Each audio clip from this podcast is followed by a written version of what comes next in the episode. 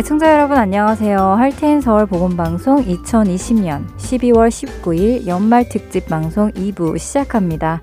안녕하세요. 민경은입니다. 네, 안녕하세요. 강순기입니다. 네, 1부에서는 함께 읽는 게시록을 진행하는 김명화 아나운서와 함께 했는데요. 네. 2부에는 여러분들께서 깜짝 놀라실 만한 분을 모셨는데요. 네, 많은 분들이 놀라실 것 같은데요. 네. 직접 본인 목소리로 소개를 좀 해주시죠. 네, 할텐 서울 복음 방송 애청자 여러분 안녕하세요. 마태복음 강해를 진행하는 김태정 목사입니다.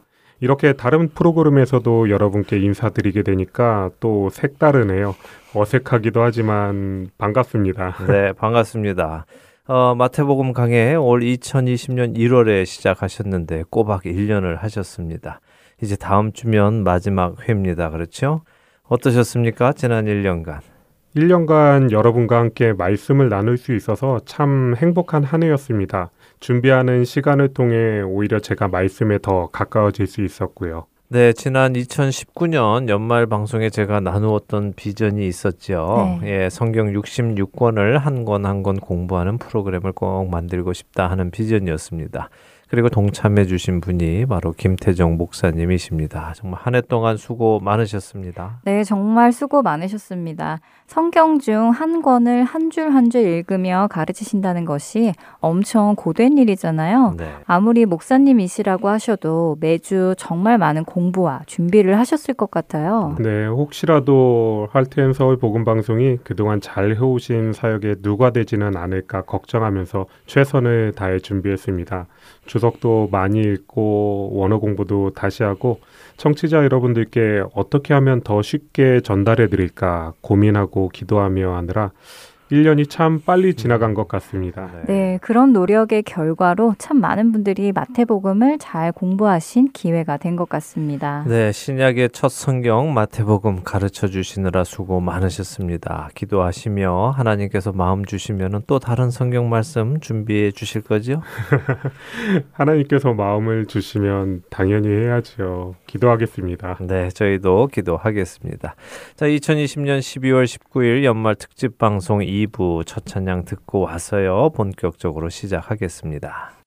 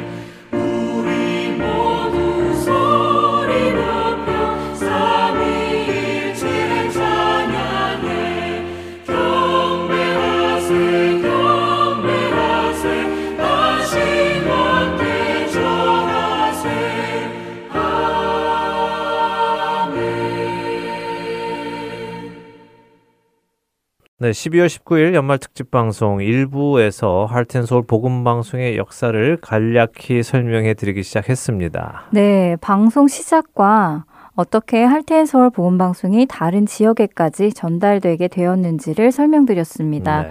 그리고 올해 활성화된 스마트폰 앱 이야기를 나누었고요. 네, 이 스마트폰 앱에 대해서 조금 더 이야기를 나누면 좋겠습니다. 물론 일부에서도 말씀드렸지만요. 스마트폰 앱이나 CD 모두가 일장일단이 있습니다. 그러나 앞으로의 세대를 짐작해 보면 CD는 천천히 사라질 것이고 스마트폰 앱이 더욱 발전을 할 것으로 보입니다. 그렇죠. 이미 CD 시장은 거의 사라졌죠. 요즘 청소년 세대는 아예 CD를 모르는 학생들도 있더라고요. 네. 세대의 문화가 정말 빠른 속도로 변화하고 있는 시대입니다. 그렇죠. 앞으로도 계속 복음을 전하려면 전할 수 있는 방법에도 민감하게 준비하셔야 할 거라고 생각됩니다. 스마트폰 앱이 또 얼마나 오래 지속될지도 모르잖아요. 네, 맞는 말씀입니다. 맛있는 음식이 있어도 담아낼 그릇이 없다면 전달해 드릴 수 없듯이 복음이라는 귀한 생명의 말씀을 가지고도 전하는 방법이 막혀서 전하지 못하게 된다면 안 되겠죠. 네.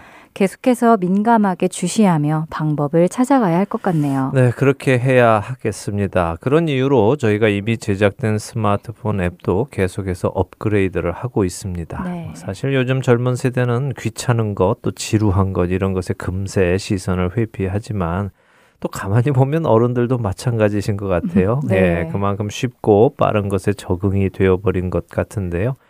많은 청취자분들이 아직 할텐 서울 복음 방송을 모르는 주변의 지인들에게 복음 방송 앱을 소개해 드려도요. 직접 찾아서 설치하는 분이 거의 없다고 하셨어요. 네, 앱스토어나 플레이스토어에 가서 할텐 서울 복음 방송을 입력하고 다운로드 받아 설치하고 하시려면 복잡해서 어려워하시기도 하고 또 귀찮기도 해서 안 하게 된다고 하시더라고요. 네. 그래서 저희 스마트폰 앱 오른쪽 상단 위에 공유라는 버튼을 만들어서 전달하고 싶은 분께 스마트폰 앱을 다운받을 수 있는 링크를 직접 문자로 보내드릴 수 있는 기능을 만들었습니다. 그렇게 해서 많은 분들이 스마트폰 앱을 공유할 수 있게 되었죠. 네. 그런데 그렇게 스마트폰 앱 링크를 다운받고도 회원 가입하는 것을 어려워하는 분들도 또 많이 계셨다고 하십니다. 네, 많이 계십니다. 전화기와 친숙하지 않으신 분들은 사실 이름을 기입하고 이메일을 기입하고 이런저런 사항을 기입하기가 쉽지 않아서 포기하는 분들도 많으시더라고요. 네. 사실 어르신분들 중에는 이메일 주소가 없으신 분들도 많은 것이 현실입니다. 네. 그런 분들은 정말 옆에서 직접 도움을 드려야 하는데 이렇게 청취자분들이 미국 전역에 계시니까 쉽지 않으시겠어요. 예, 그렇죠. 사실 그런 이유로 저희가 지난 몇 해 동안 각 지역에서 스마트폰 사용을 도와드릴 봉사자도 찾았었는데요. 감사하게도 많은 분들이 봉사 신청을 또 해 오셨습니다. 근데 또 막상 도움이 필요한 분들은 미안해서 도움을 신청하지 못하시겠다고 하시더군요. 네, 참 여러 가지 문제가 있는데요. 그래도 저희의 사명은 청취자분들이 방송을 통해 하나님의 말씀을 계속해서 들으실 수 있도록 하는 것이니까요. 모든 방법을 다 찾아가며 노력하겠습니다. 네. 그래서 얼마 전에 새로운 기능을 또 하나 추가했습니다. 맞습니다. 요즘 많은 분들이 문자로 특히 한국 분들은 이 카톡이라는 문자 앱을 많이 사용하시는데 문자로 서로 좋은 것들을 나누시죠? 네, 정말 많은 것들을 공유하시더라고요. 좋은 성경 말씀, 묵상 내용, 또 유튜브 설교, 짧은 동영상, 그리고 뉴스, 어, 많은 것들을 카톡으로 서로 서로 공유하고 계시죠. 네, 맞습니다. 그래서 저희 할텐 서울 복음 방송도요, 스마트폰 앱을 다운받지 않고도 방송이 재생되도록 기능을 만들었습니다. 설명을 좀 해주시죠. 네, 설명해 드리겠습니다. 일단 이 기능은 방송을 정기적으로 들으시려는 분들을 위한 기능은 아니고요. 네. 할텐 서울 복음 방송을 지인들께 소개하고자 하는 분들을 위한 기능입니다. 아마 종종 방송을 들으시다가 아, 이 말씀은 누구누구에게 꼭 전해주면 좋겠다. 그 사람이 들으면 좋겠는데 하는 생각이 드실 때가 있잖아요. 네. 그때 그 프로그램만을 다른 분께 문자나 카톡으로 보내드릴 수 있는 기능입니다. 아, 클라우드 링크를 보내는 방법이군요. 그러면 스마트폰 앱을 다운받지 않고도 바로 전화기나 이메일에서 그 프로그램만 재생할 수 있도록요. 맞습니다. 바로 그런 방법입니다. 지금 잠시 그 방법을 알려드리겠습니다. 스마트폰 앱을 사용하시는 분들은 지금 앱을 열어보시기 바랍니다. 앱이 열리면 원하는 프로그램을 눌러보세요.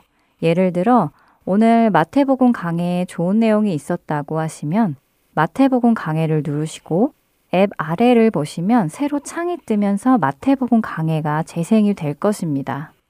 그리고 그 창의 왼쪽 상단을 보시면 전화기를 영어로 세팅하신 분들은 쉐어라는 버튼이 보이실 거고요. 한국어로 세팅된 분들은 방송 공유라는 버튼이 보이실 것입니다. 이 버튼을 누르시면 여러 가지 전송 가능한 방법이 나오는데요. 문자, 이메일, 페이스북 등 여러분이 원하시는 방법으로 필요한 분에게 그 프로그램만 따로 보내실 수 있습니다. 네, 받으시는 분이 번거로운 과정을 거치지 않고 바로 들으실 수 있으니까 또 참 좋은 것 같습니다.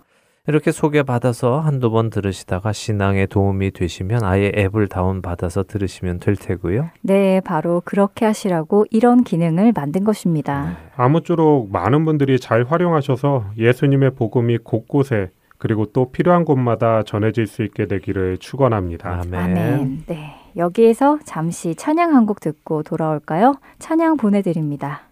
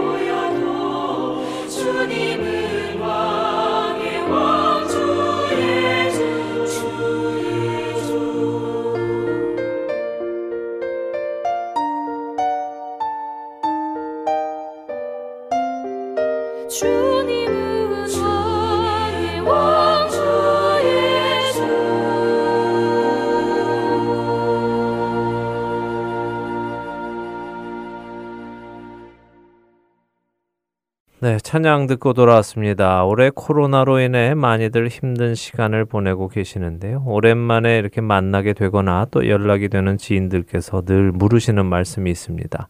복음 방송은 괜찮나요? 하는 질문인데요. 네. 뭐 사실 CD 발송 수량이 줄어든 것은 사실입니다. 올 1월을 시작하면서요. 일반 CD를 약 2006세트, MP3는 2837세트, 그리고 영어와 일본어 자녀들 방송이 약 400세트 정도 발송을 시작했는데요.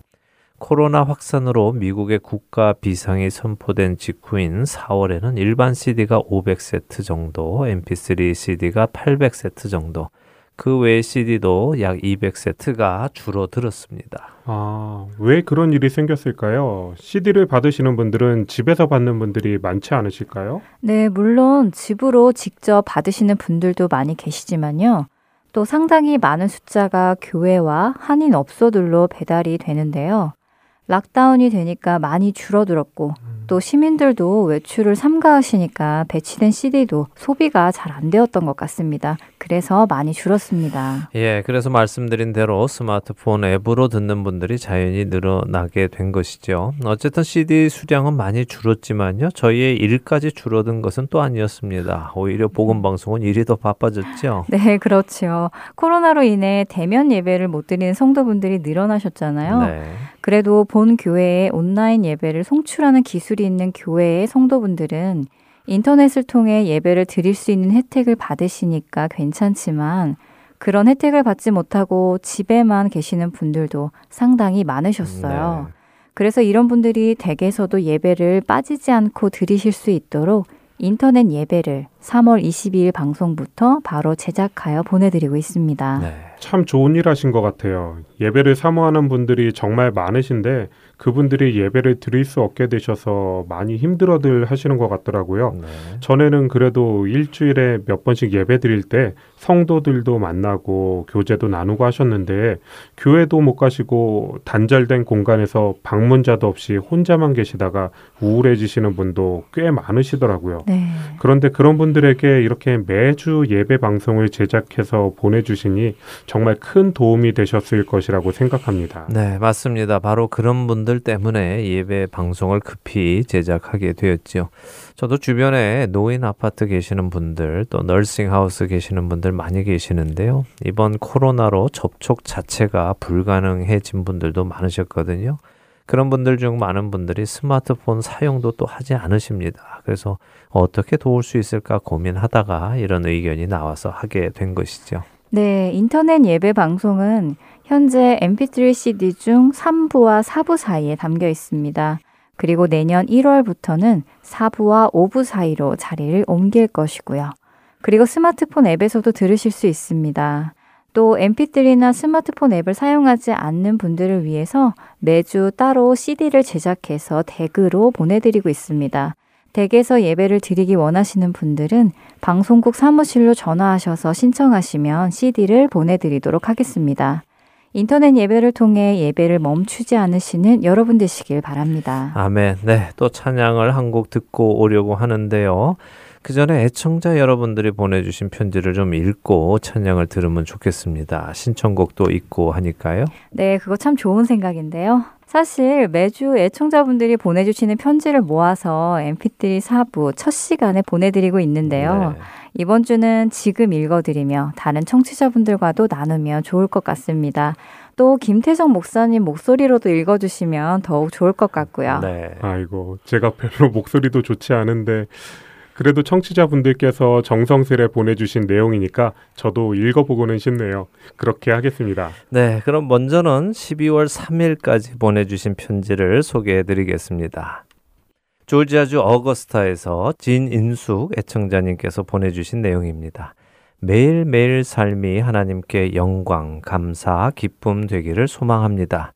우리가 알거니와 하나님을 사랑하는 자, 곧 그의 뜻대로 부르심을 입은 자들에게는 모든 것이 합력하여 선을 이루느니라 라는 로마서 8장 28절의 말씀에 의지하여 할텐 서울 복음 방송 식구들과 방송을 들으시는 모든 분들 주님 사랑 안에서 승리하시기를 기도드립니다. 감사합니다. 라고 보내주셨습니다.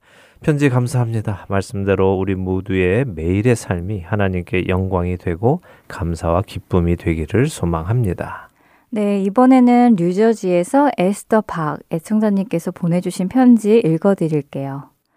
안녕하세요. 어려운 환경 속에서도 늘 수고하시는 여러 봉사자분들께 감사드립니다. 주님 안에서 건강하세요.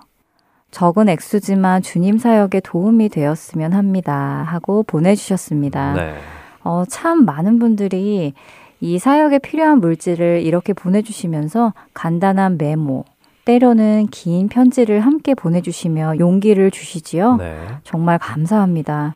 그런데 늘 겸손하게 모든 분들이 액수가 작다고 말씀하세요. 네, 액수의 크고 작음이 아니라 우리의 마음을 보시는 하나님께서 마음만 있으시면 받으셔서 하나님 나라 확장에 쓰실 것을 믿습니다. 아멘. 이러한 소중한 마음들이 모여서 예수님의 생명이 전해지는 이 사역이 이어져 나가는 것을 믿습니다. 이번에는 제가 하나 읽어드릴까요? 노이스캐롤라이나에서 유옥란 애청자님이 보내주셨는데요. 할렐루야 귀한 복음 사역을 위해 수고하시는 할텐 서울 간사님, 목사님 모든 분들께 우리 주 예수 그리스도의 은혜와 능력의 축복이 늘 임재하시길 기도합니다. 늘 귀한 CD로 은혜와 성경 지식을 얻어 너무 감사합니다. 항상 건강하시길 손 모으겠습니다. 라고 하셨습니다. 네, 손 모으겠습니다. 하는 표현 참 재치 있으시네요. 네. 네, 이렇게 손 모아 기도해 주시는 분들 계셔서요. 이 사역 잘 감당해 나가고 있습니다. 감사합니다. 모든 분들이 다 동역자이십니다. 자, 이번에는 미네소타에서 황경자 애청자님 보내주신 편지입니다.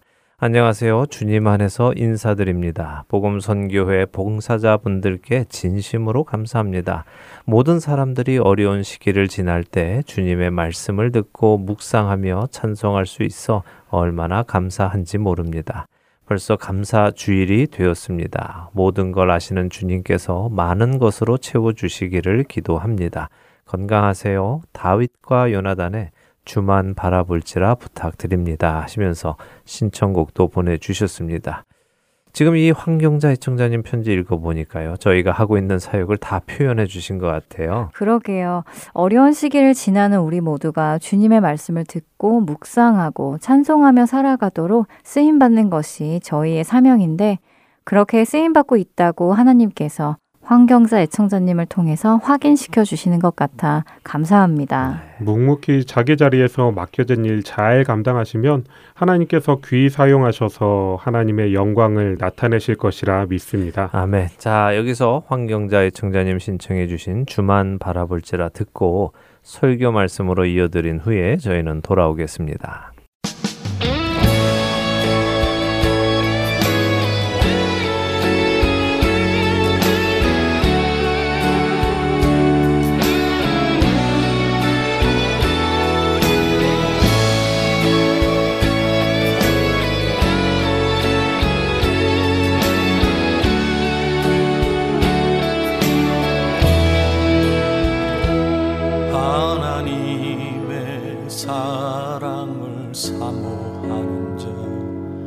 하나님의 평안을 바라보는 자 너의 모든 것 창조하신 우리 주님이 너를 얼마나 사랑하시는지.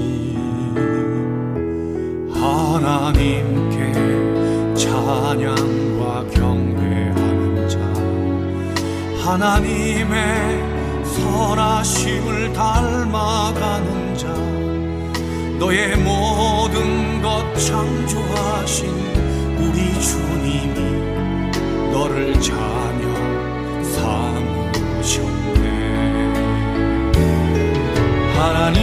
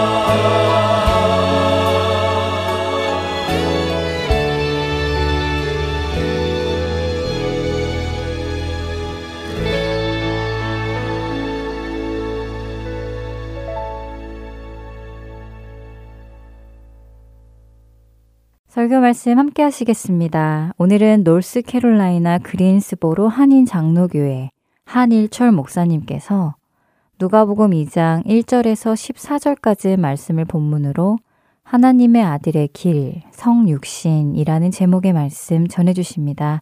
은혜 시간 되시길 바랍니다.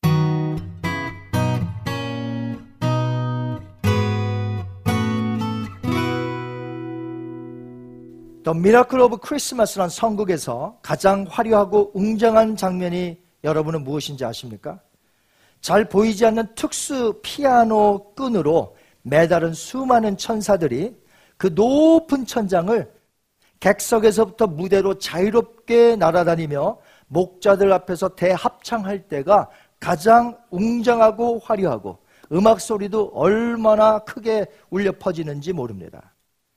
하지만 성극을 보러 온 사람들은 그 장면보다 더 주의 깊게 보고 싶은 장면이 있습니다. 그것은 메시아로 오신 아기 예수님의 탄생과 그 아기 예수를 구유에 누인 장면이에요. 비록 적막하고 고요하지만 그 장면을 가장 기다린다는 것이죠. 그렇습니다. 크리스마스의 하이라이트는 하나님이 인간으로 성육신, 인카네이션 하신 사건이라는 것이죠. 구약에서 예언된 메시아는 다윗의 왕권을 이을 평강의 왕으로 오셨습니다. 로마에서는 황제가 될 아이가 태어나면 기쁨으로 나팔을 붑니다. 탄생을 백성들에게 알리는 거죠. 그리고 시인들과 연설가들의 평화와 번영을 선언하는 관습이 있습니다. 그리고 왕궁에서 태어난 왕의 아들은 모든 좋은 것을 누리며 혜택을 누리고 모든 사람의 축복 속에 자라나면서 끝내 왕위의 계승자로 이제 왕이 되죠. 하지만 정작 위대하신 하나님의 아들, 평강의 왕은 그런 세상적인 혜택을 전혀 누리지 못했습니다. 모든 것을 다 가지신 하나님, 그 하나님은 왜 세상 혜택이 하나도 없게 아들을 보내셨을까요? 물론 천군 천사가 나타나서 합창을 하지요. 지극히 높은 곳에서는 하나님께 영광이요. 땅에서는 하나님의 기뻐하심을 입은 사람들 중에 평화로다. 대합창의 노래가 있었지만 그것은 어디까지나 몇 명 안 되는 목자들 앞에서 했을 뿐이지. 마리아는 천사의 대합창 소리를 들어본 적이 없습니다. 거기에다가 아기를 출산할 방이 없어서 짐승이 머무는 곳에서 메시아 하나님의 아들을 출산을 해야 했다는 것이죠. 하나님께서 아들을 보내시기 위해서 택하신 나사렛 요셉과 마리아의 집은 정말 가난했습니다. 사람들은 생각하기를 당연히 마리아가 베들레헴까지 갈 때에 나귀를 타고 갔을 것이다 생각을 하지요. 그래서 여러분이 지금 보시는 대로 모든 성탄절 그림에 만삭된 마리아가 탄 나귀를 요셉이 앞에서 이끄는 그런 장면을 다 보셨는 줄 알아요. 성국도 마찬가지예요. 다 그렇게 묘사하고 있습니다. 그러나 성경은 마리아가 나귀를 탔다는 이야기도 없고요. 성경학자들은 말하기를 나사렛인 고향이 바로 이 요셉의 집인데 너무 가난하여서 나귀 같은 것은 없었다고 말합니다. 그 당시 교통수단인 나귀는 요즘으로 말하자면 멋있는 아주 좋은 자동차에 해당되기 때문에 가난했던 요셉은 그런 자동차가 어디 있겠어요? 그런 나귀가 가난한 사람이 어디 있냐 말이죠. 율법에 의하면 가난한 자들이 제사 드릴 때 드리는 제물이 정해져 있습니다. 양일까요? 염소일까요? 황소일까요? 무엇일까요? 누가복음 2장 24절에 보면 예수님이 태어난 지 남자 아이가 태어나면 40일째 되는 날 정결하다고 느껴서 하나님의 율법에 이제 남자아이를 낳았으면 40일 때 성전에 올라가서 제물을 드려요. 근데 누가복음 2장 24절 볼까요? 또 주의 율법에 말씀하신 대로 산비둘기 한 쌍이나 혹은 어린 집비둘기 둘로 제사하려 함이더라. 아멘. 이처럼 가난했던 요셉의 가정에 나귀 같은 비싼 교통수단은 없었다고 보아야 그게 자연스러운 것입니다. 훗날 예수님은 인자는 머리 둘 곳이 없노라 말씀하셨죠. 죽는 순간에는 그 입고 다녔던 옷마저 어떻게 해요? 다른 이들에게 빼앗깁니다. 예수님은 그렇게 가난하셨어요. 세상 사람들뿐만 아니라 우리 크리스찬들도 가난은 정말 싫어합니다. 다 붙잡고 물어보세요. 가난 좋으십니까? 싫습니다. 다 싫다고 그래요. 그런데 하나님은 부유한 집이 아니라 가난한 집을 택하셔서 하나님의 아들을 보내셨고 그분이 죽는 순간까지 가난하게 사셨다는 것이에요. 도대체 그분이 다 가지신 그분이 왜 가난해졌을까? 그 이유가 무엇일까요? 우린 예수님을 믿으면서 이런 소망을 누구나 갖는 것 같아요. 내가 예수님을 믿으니 하나님께서 앞으로 나를 형통하게 해주실 것이야. 하나님께서 나를 큰 부자로 만들어 주실 것이야. 내 자녀들이 이렇게 믿음이 좋으니 큰 부자로 만들어 주실 것이야. 하지만 예수님을 믿는데도 부자는 되지 않고 세운 계획들도 순조롭게 이루어지지 않으면 하나님께 드는 마음이 어떤 마음이에요? 저는 마리아와 요셉을 한번 곰곰이 생각해 봤습니다. 묵상해 봤어요. 혹시 마리아도 생각하기를 내 태중에 성령으로 말미암아 하나님의 아들이 잉태됐으니 베들렘에 도착하면 하나님이 분명히 우리가 머물 좋은 집을 마련해 두셨을 거야. 하나님의 아들이 탄생하는 것이니 분명 하나님께서 조치를 다 취해 놓으셨을 거야. 그런데 베들렘에 와서 부딪힌 현실은 어떻습니까? 인구 조사로 그들이 왔으니까 다른 사람도 인구 조사로 갑자기 적은 동네인 베들렘이 수많은 사람들이 몰려든 거예요. 룸이 없어요. 마리아가 이제 해산할 날이 되었습니다. 이제 폐인이 오고 어 이제 해산해야 돼. 그때까지도 하나님의 아들을 낳아야 되는데 룸이 없다는 것이에요. 방 하나 준비된 곳이 없어요. 내가 믿는 하나님이라면 하나님의 아들을 보내실 때에 준비해 놓으실 텐데 아무것도 없어요. 누가복음 2장 6절 7절 볼까요? 거기 있을 그때에 해산할 날이 차서 첫 아들을 낳아 강보로 싸서 구유에 누였으니 이는 여간에 있을 곳이 없음이로라. 아멘. 올브라이트라는 고고학자가 있습니다. 그 고고학자의 연구 보고서에 의하면 예수님 당시에 베들렘은 400명 이하로 사는 작은 동네였대요. 그리고 남자아이가 태어난 숫자도 아마 6, 7명에 해당될 것이다. 물론 베들레헴이 갈릴리 나사렛보다는 크지만 요즘처럼 우리가 차를 타고 어디 가든지 흔하게 길거리에서 볼 수 있는 호텔, 모텔이 있는 것이 아니라는 것입니다. 여간으로 쓰여진 이 헬라어, 카탈루마라는 이 단어는요, 상업용으로 쓰는 단어가 있는데 그게 아니라는 것이에요. 상업용으로 쓰는 단어가 있어요, 헬라어. 판도케이논. 그런데 카탈루마라는 이 단어는 실제로 이렇게 영업하는 여관이라기보다는 그냥 가정집에서 그냥 사람들이 왔을 때 호의를 베풀어서 머물게 하는 그런 룸 이걸 뜻하는 것이. 다시 말해서 큰 도시와는 달리 베들레헴은 여관이 필요 없다는 것이에요.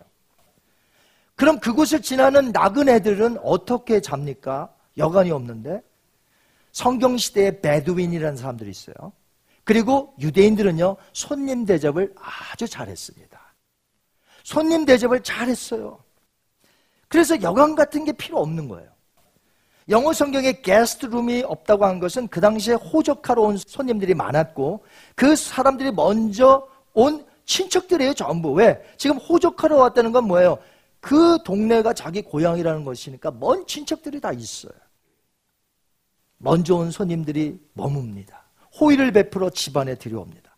그런데 지금 마리아는 그 상황이 아닌 거예요. 얼마나 마음이 초조하고 답답하겠습니까? 불안했겠습니까? 가진 돈이라도 좀 있으면 그 돈을 그 주인에게 주어서 자기 방이라도 좀 내놓을 수 있지 않을까요? 돈이면 해결이 좀 되니까. 근데 그런 돈도 없습니다. 가난한 그들에게 되돌아온 대답은 아기를 놓을 만한 곳이 죄송합니다. 한 곳도 없습니다. 그동안 가졌던 기대가 무너져 내립니다. 마음이 얼마나 상했을까요? 여러분도 어떤 기대가 있는데 하나님에 대한 기대, 우리 가정에 베풀 기대가 있는데 이 기대가 산산이 무너진 적은 없으세요? 내가 이렇게 주님을 잘 섬기니 예수님이 알아서 전부 형통하게 해 주실 것이야. 라는 그런 기대가 무너진 적 없으세요? 더욱더 기가 찬 것은 아들을 어디에서 낳았습니까? 가축 키우는 곳에서 나왔다는 것이.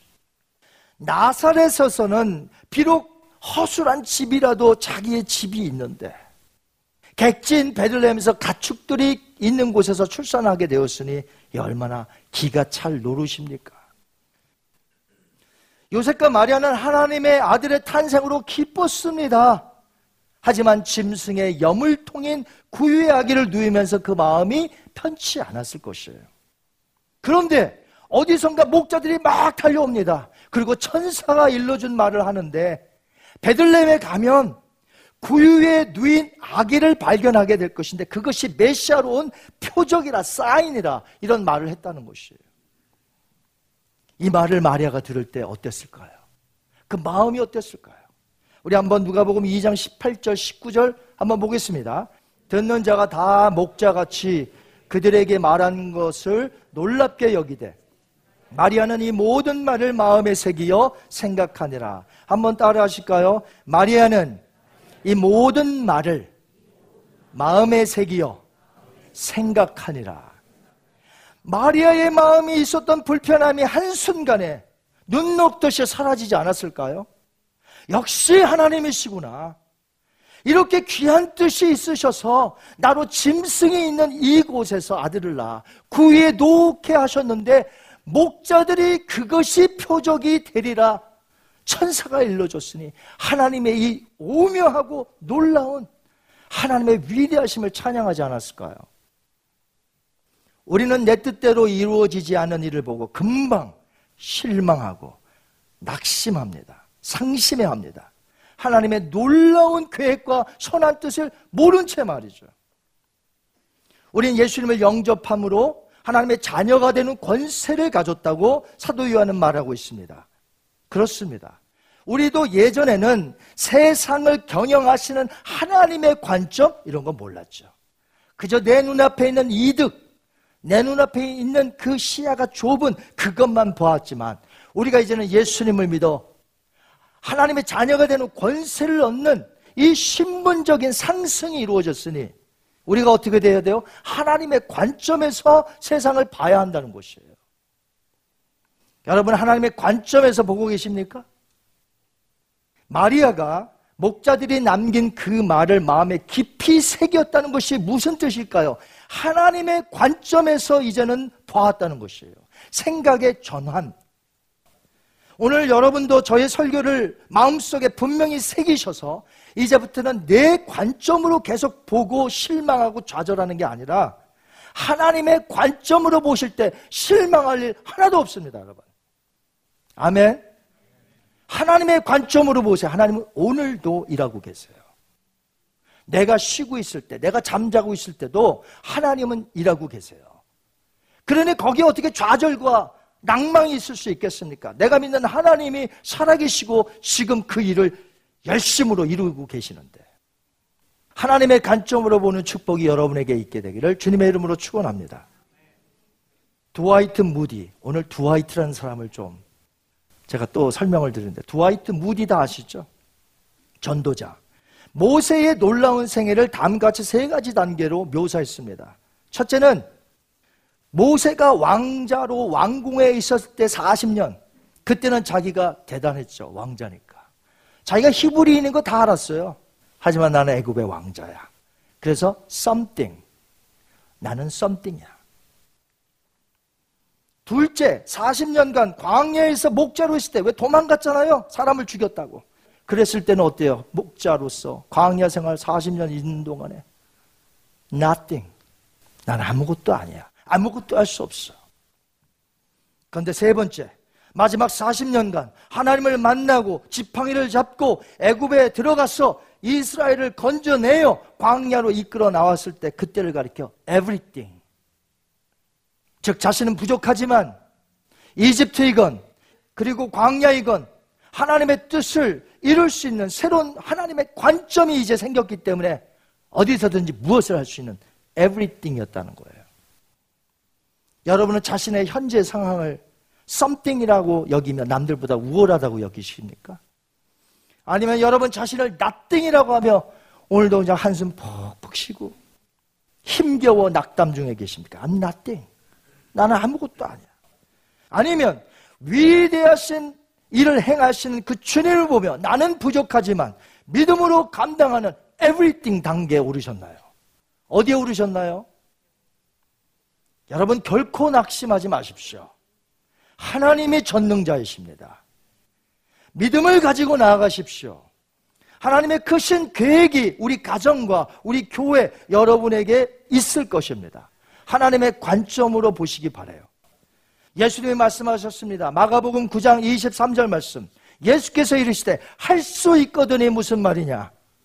너가 나보고 할 수 있거든이 무슨 말이냐? 믿는 자에게는 능치 못할 일이 없느니라. Everything is possible for one who believes. Everything. 나는 연약하지만 하나님과 함께하니 everything이란 말이죠. 우리는 예수님에게 초점을 포커스를 맞춰야 될 줄 믿습니다. 가장 기쁜 소식인 성육신 사건의 주인공이 누구라고 천사가 말했던가요? 누가복음 2장 11절 한번 읽어보겠습니다. 너희를 위하여 구주가 나셨으니 곧 그리스도 주시니라. 아멘. 천사는 성육신하신 아들 가리켜서 구세주, Savior, 그리스도, Christ, 주, Lord라고 삼중적 표현을 했는데 이렇게 삼중적 표현을 한 것은 이 예외는 없어요. 이때만 삼중적 표현을 한 유일한 곳이라는 것이죠. 그 당시 유대인 중에 일부는 구세주가 오시면, Savior가 오시면 자신들을 로마의 통치에서 구원해 주실 것이라고 기대했습니다.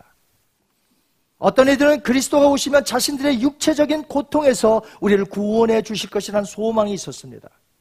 어떤 이들은 주가 오시면 세상 나라들을 심판하셔 자신들을 구원해 줄 것이라고 소망했습니다. 그러나 하나님께서 보내신 그의 아들은 로마의 통치에서 구원해 주시려고 보내신 것이 아니었습니다. 오히려 AD 70년에 무슨 사건이 있었죠? 예루살렘 성전이 무너지고 예루살렘 성이 회파됩니다. 급기야 로마는 AD 135년에 예루살렘에 거하던 모든 유대인들을 쫓아냅니다. 모든 유대인들을. 예수님이 로마의 통치에서부터 건지시러 오셨나요? 아니잖아요.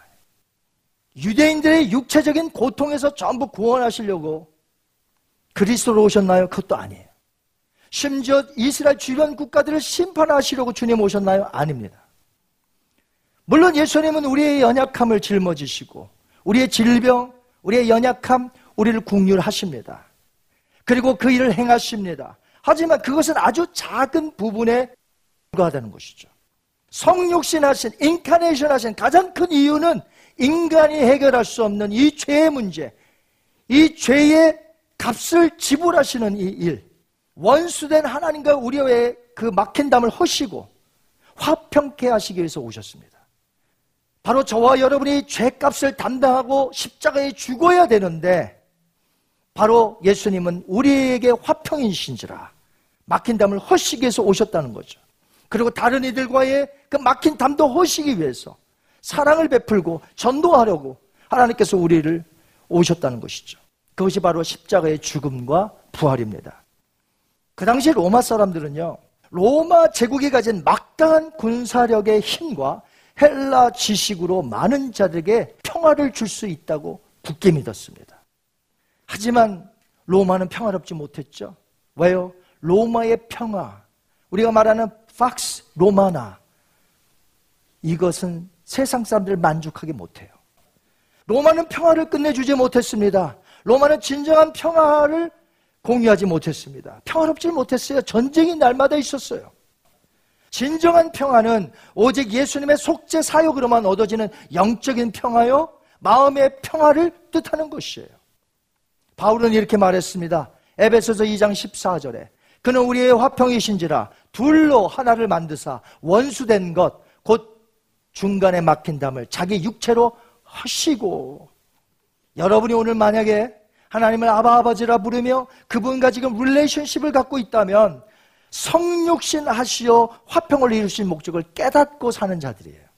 여러분이 오늘 다른 이들과 더 이상 반목하지 아니하고 용서하며 사랑하며 복음을 전하고 있다면 성육신 하시어 화평을 이루신 목적을 깨닫고 사는 자들이에요.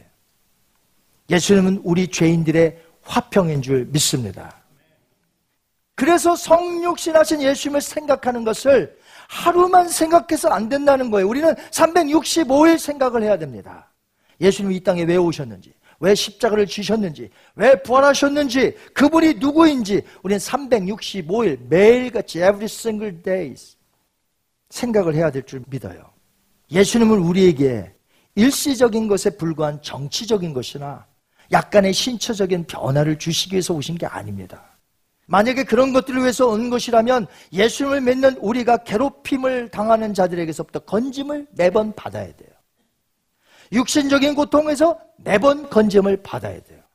하지만 예수님을 믿어도 핍박과 어려움은 찾아오고 예수님을 아무리 잘 믿는 사람이라 할지라도 육신의 질병에서 자유로울 수 없기 때문에 핍박이 사라지고 육신의 고통이 사라져도 그것은 일시적인 현상일 뿐 또다시 핍박과 환란 그리고 질병이 또다시 찾아옵니다. 그래서 주님이 주신 평화는 하루만 갖는 것이 아닙니다. 또한 이 세상에서 갖는 하늘의 평화는 고통이 없는 중에 임하는 평화가 아니라 고통 중에도 임하는 평화. 왜? 하늘의 평화이기 때문에. 하나님과 원수된 자들에게 찾아가서 우리가 화평케 하는 이 복음, 이건요, 사랑이 없으면 못하는 것이에요. 국률한 마음이 없으면 못하는 것입니다. 그리고 이 사명을 감당하면 훗날 주님이 부르셔서 영생의 나라로 우리를 인도하시고 하나님과 영원토록 화평하게 사는 모든 이들이 화평한 그러한 복락을 누리게 된다는 것이죠. 그분 안에서 우리가 부요해졌음을 믿으시기 바랍니다. 누군가가 여러분에게 여러분은 그리스도 안에서 지금 부유해졌습니까? 라고 하면 무엇이라 답변하시겠어요? 하, 어카운트에 지금 몰게 지낼 것이 없어서 전 부유하지 않아요. 여러분이 이렇게 대답한다면 여러분 아직도 예수님이 이 땅에 왜 오셨는지를 모르는 것이에요. 우리는 마땅히 당신은 그리스도 안에서 부유함을 받으셨습니까? 네, 나는 그리스도 안에서 부유합니다. 라고 답변하셔야 돼요. 아멘. 여러분 그리스도 안에서 부여하여 주셨습니까? 바울은 예수님의 성육신 인카네이션 자체를 가난으로 봤어요. 그냥 예수님이 오셔서 출산하는데 나을 방이 없고 그 불쌍하게도 구유에 누이신 그것만이 가난이 아닙니다, 여러분. 하나님이신 성자께서 인간으로 오신 것 자체가 바울은 가난해지셨다라고 말하고 있어요. 근데 왜 가난해지셨을까요? 왜 육신을 입으셨을까요? 왜 가난해지셨습니까? 고린도후서 8장 9절 말씀 너무나 귀한 말씀. 우리에게 주신 말씀. 이 말씀이 여러분에게 오늘 이 마음판에 새기시기 바랍니다. 우리 한번 같이 했습니다. 우리 주 예수 그리스도의 은혜를 너희가 알거니와 부여하신 이로써 너희를 위하여 가난하게 되심은 그의 가난으로 말미암아 너희를 부요하게 하려 하심이라. 아멘. 왜 가난해지셨어요? 왜 육신을 입으셨어요? 우리로 하여금 부요하게 하시로. 그런데 그리스도 안에서 부여하십니까? 아, 전 가진 게 너무 없어갖고 부여 하나도 안 해요. 여러분이 이렇게 말하고 있다면 여러분은 지금 지극히 세속적인 세큘러적인 크리스찬으로 지금 살고 있다는 것이에요. 여러분은 이미 그리스도 안에서 부요함을 얻은 자인 줄 믿습니다. 다 가지신 부요하심의 그 아들이 하늘 보좌를 버리시고 성육신 하심은 그가 가난하게 되었다는 뜻이고요. 그런데 그의 가난하심은 놀랍게도 우리를 부요하게 하시기 위함이라는 것이죠. 이 부요는 세상적인 가치의 물질적인 부자의 개념이 아니라 예수님으로 인해서 우리가 왕노릇하고 예수님으로 인해서 우리는 왕 같은 제사장이 되었고 예수님으로 인해서 하나님의 자녀가 되는 권세를 가지고 우리가 하나님 앞에 기도하면 하나님이 응답하시는 하나님의 자녀의 권세를 가진 이 부요함이 우리에게 있다는 것이죠. 여러분 이것을 인식하십니까? 즉 영적인 풍성함의 부요함이에요. 하나님 안에서 말할 수 없는 은혜를 받았습니다. 말할 수 없는 은혜. 그분이 가난해지신 성육신으로 인해 우리는 진정한 평화를 얻었고요. 영적인 부유함을 가졌습니다. 바울이 말한 대로 우리는 가난한 자 같으나 많은 사람을 부욕해 하는 자들이에요. 아무것도 없는 자 같으나 모든 것을 가진 자로다. 이 영적인 부여함이 우리에게 있는데 우리는 아직까지도 세상을 부러워하고 악인들의 형통을 부러워하고 우리가 그렇게 살아간다는 것이에요. 영적인 부여함 다 주셨는데 우리는 아직도 세상 것이 더 부럽고 그것이 더 원하고 있어요. 그것만 준다면 이런 거 필요 없다고 생각하는 크리스찬들이 여기 없을까요? 하나님 안에서 그리스도 안에서 우리에게 주신 이 부요함, 이 평안함 세상 사람들은 못 느끼는 것이에요. 이렇게 성육신의 의미는 우리가 생각하는 것보다 훨씬 더 큰 의미가 있다는 것입니다. 우리가 매일같이 사람의 관점으로 보지 마세요. 우리의 이 세상을 모여 하나님의 관점으로 보시기 바랍니다. 그럴 때 낭망할 일 없고요. 실망할 일 없습니다. 걱정, 근심 할 일도 없습니다. 이제 우리는 영적인 부요함을 얻은 자로서 이 평화의 기쁜 소식을 인생에 방황하는 자들에게 우리가 가서 나누어 주고 함께 천국 백성이 될 수 있도록 하는 것이 바로 하나님의 자녀가 되는 권세를 주신 이유가 아니겠습니까? 성탄의 계절을 맞이하여 사랑하는 성도 여러분, 영적인 부여함을 얻으셨습니다. 여러분 받으셨습니다. 기쁜 소식을 전해야 되겠습니다. 화평케 하는 아들, 딸이 되어서 하나님께 영광 돌리고 우리 날마다 성령에 충만하여 남은 여생을 살게 되기를 주님의 거룩하신 이름으로 축원합니다.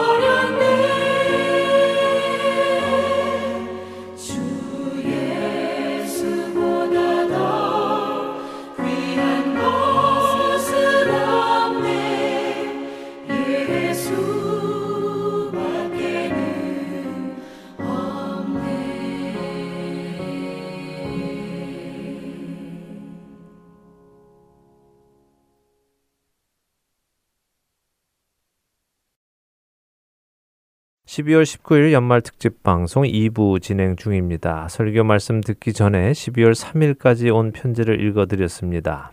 네, 이제 이 애청자 편지를 읽어드리는 애청자 코너를요. 내년 1월 방송부터는 주안의 하나 3부 시작에 들려드리려고 합니다. 그동안은 mp3 청취자분들만 들으실 수 있었는데요. 아무래도 모든 분들이 들으시는 것이 맞는 것 같아서 3부로 옮기기로 결정했습니다. 네. 내년부터 더 많은 분들이 애청자 코너에 동참해 주시기를 부탁드립니다. 예, 그러나 본인의 편지가 방송되지 않기 원하는 분들은 언제든지 표기해 주시기 바랍니다. 그런 분들은 소개하지 않도록 하겠습니다. 자, 이번에는요, 올해 보내주신 편지 중에 애청자 여러분들과 함께 나눌 편지 몇 장을 골라서 나누면 좋겠습니다. 서로가 서로에게 위로도 되고요, 도전도 되고 또 격려도 될 것이라고 생각합니다. 김태정 목사님께서 먼저 하나 읽어주시죠. 네, 그러겠습니다. 일리노이 김용남 애청자님께서 보내주신 편지입니다. 안녕하세요. 오늘도 사명감으로 복음을 전하고자 애쓰시는 모든 방송 관계자 여러분들께 감사드립니다. 사실 저는 그동안 CD를 받기는 해놓고 제대로 듣지 못하고 있다가 최근에 비로소 제대로 듣기 시작했습니다. 요즘 정말 많이 은혜 받으며 하루 종일 듣고 또 듣고 합니다. 그동안 많은 건강상의 어려움과 사랑하는 남편을 떠나보내는 힘들고 마음 아픈 과정을 말씀으로 위로받으며 힘을 내고 있습니다. 하고 보내주셨네요. 편지 내용을 보니까 사랑하는 남편을 먼저 하늘나라에 보내시고 본인도 건강상의 어려움을 겪고 계신 것 같네요. 하나님께서 큰 위로와 천국에서 다시 만날 소망을 더욱 강하게 해주시기를 기도드립니다. 네. 말씀 들어보니 그동안 CD를 받기는 받으셨는데 못 듣고 계시다가 힘든 일을 겪으신 후에 CD를 통해 은혜 받고 계신 것 같습니다. 네. 하나님 나라의 일은 참 아이러니하죠. 우리는 사실 편안하기 위해서 하나님을 믿는데요. 우리 대부분은 또 편안할 동안은 하나님의 은혜를 잘 못 느끼는 것 같습니다. 네. 뭐 저부터도 그렇고요. 그런데 어려움이 닥치고 내가 할 수 있는 일이 없을 때 우리는 하나님의 은혜를 더 깊이 체험하게 되는 것 같습니다. 그래서 시편 119편의 기자처럼 고난 당한 것이 내게 유익이라 하는 고백을 하게 되는 것 같습니다. 그렇죠. 이런 고백은 사실 아무나 할 수 있는 고백은 아닌 것 같습니다. 네. 진짜 가장 중요한 것이 무엇인가 온전히 깨닫고 경험한 분들만 주 안에서 고백할 수 있는 고백이라고 믿습니다. 네. 그렇죠. 어, 세상 사람들은 결코 드릴 수 없는 고백이고 오직 예수님 안에 있는 사람만이 드릴 수 있는 고백이라고 생각합니다. 그런 고백을 드릴 수 있는 특권이 우리에게 있기를 바랍니다. 아멘. 이번 편지는 제가 읽어드리겠습니다. 이번에도 일리노이에서 온 편지인데요. 김영희 애청자님이십니다. 할텐 서울 복음 사역 하시는 모든 분들께 감사드립니다. 매주 받는 CD 덕분에 출퇴근길이 행복합니다. 날씨 때문에 더디 오는 CD가 있을 때면 듣고 또 들으면 더 은혜가 되기도 합니다. 하나님의 특별한 은혜가 사역하시는 모두에게 임하기를 기도합니다. 라고 편지 보내주셨습니다. 네, 복음방송 CD 때문에 출퇴근길이 행복하다고 하시니 만드는 저희까지 또 행복해집니다. 네. 감사합니다. 큰 용기가 됩니다. 이번에는 또 제가 읽어드릴게요. 이곳 아리조나 투싼에서 김경희 애청자님께서 보내주신 편지입니다. 지난 연말 방송에 어떻게 CD가 우리 손에까지 들어오는지 설명해 주신 방송을 들었을 때 마음속에 이렇게 어렵고 힘들게 나에게까지 전달되는구나 생각하며 그 노고에 눈물이 났습니다.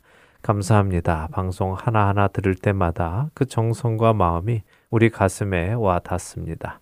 저희 애청자들이 말없이 하나가 되는 느낌입니다. 간절히 바라는 것은 기도와 물질과 인력이 부족함이 없는 방송이 되도록 기도드립니다. 복음 방송에서 수고하는 모든 분들과 애청하시는 모든 분들 주 안에서 모두 행복하시고 오늘도 한박국과 같은 웃음 가득하세요. 모든 분들께 사랑을 전합니다 하셨습니다. 네, 사랑이 가득한 편지네요. 지난 연말 방송이면 2019년 연말 방송을 듣고 보내주신 편지네요. 네. 아마 올해 초에 보내주신 편지겠죠? 그렇겠죠. 이렇게 애청자 여러분들이 하나가 되신다고 해주시니 참으로 또 감사하고요. 그런 사역을 위해 후원해 주시고 기도해 주시니 감사하게 됩니다. 이런 편지들을 하나하나 읽으실 때마다 많은 보람을 느끼시겠어요. 네, 물론이죠. 저희 복음 방송이라는 것이 사실 혼자 원고를 쓰고 아무도 없는 방에 혼자 들어가서 마이크를 켜고 녹음을 해서 편집을 하고 CD에 담아서 우표를 붙여 우리 손에서 떠나 보내는 것이잖아요. 네. 그렇기에 사실 그 후에 어떤 일이 있을지 볼 수 없기 때문에 과연 이 방송을 누가 듣기는 할까? 도움은 될까? 전하는 메시지를 받았을까? 이런 생각을 늘 하게 됩니다. 충분히 공감합니다. 저도 올 한 해 뼈저리게 느꼈습니다. 예. 과연 제 프로그램을 누가 들으시기는 하실까? 걱정도 많이 되더라고요. 네, 방송 사역을 하는 우리 모두가 다 그렇지요. 그런데 그렇게 걱정을 하다 내려놓고 싶기도 하고 포기하고 싶기도 할 때마다 하나님께서 이렇게 애청자분들의 편지를 통해 용기를 주시고 확인해 주고 하셔서 다시 힘을 얻어 일할 수 있는 것 같습니다. 네, 그렇죠. 청취자 여러분들의 이런 피드백이 없으면 참 힘들 것입니다. 사실 이사야 선지자 같은 분은 얼마나 힘드셨겠어요. 음. 맞습니다. 아무도 듣지 않고 돌이키지 않는데도 불구하고 계속 메시지를 전해야 했으니까 참 힘드셨을 것입니다. 네. 그러나 또 그런 모습이 우리 복음을 전하는 사람들의 모습이기도 할 것입니다. 내가 전하는 하나님의 말씀을 사람들이 귀 기울여 듣는다면 신이 나서 더 힘차게 하겠지요. 네. 그러나 아무도 듣지 않는다 해도 낙심하지 않고 전해야 하는 것이 복음 전도자의 사명일 것입니다. 네. 그 사명 부디 잘 감당하시는 할텐 서울 복음 성교의 모든 분들 되시기를 늘 기도하겠습니다. 네, 축복의 말씀 감사합니다. 김 목사님 오늘 이렇게 특별 게스트로 나오셔서 수고해 주셔서 감사드리고요. 앞으로 하시는 사역 위에 하나님의 놀라우신 은혜와 영광이 또 함께 하시기를 저희도 또 우리 모든 애청자분들도 함께 기도하실 것이라고 믿습니다. 감사합니다. 만나서 반가웠습니다. 하나님께서 허락하실 때 또 찾아뵙도록 하겠습니다. 네, 목사님 정말 만나서 반가웠습니다. 좋은 말씀, 축복의 말씀도 감사드리고요. 자, 2020년 12월 19일 연말 특집 방송 2부도 이제 마쳐야 하겠습니다. 네. 저희는 김민석 아나운서와 함께 3부에서 다시 인사드리겠습니다. 감사합니다. 잠시 후에 뵙겠습니다.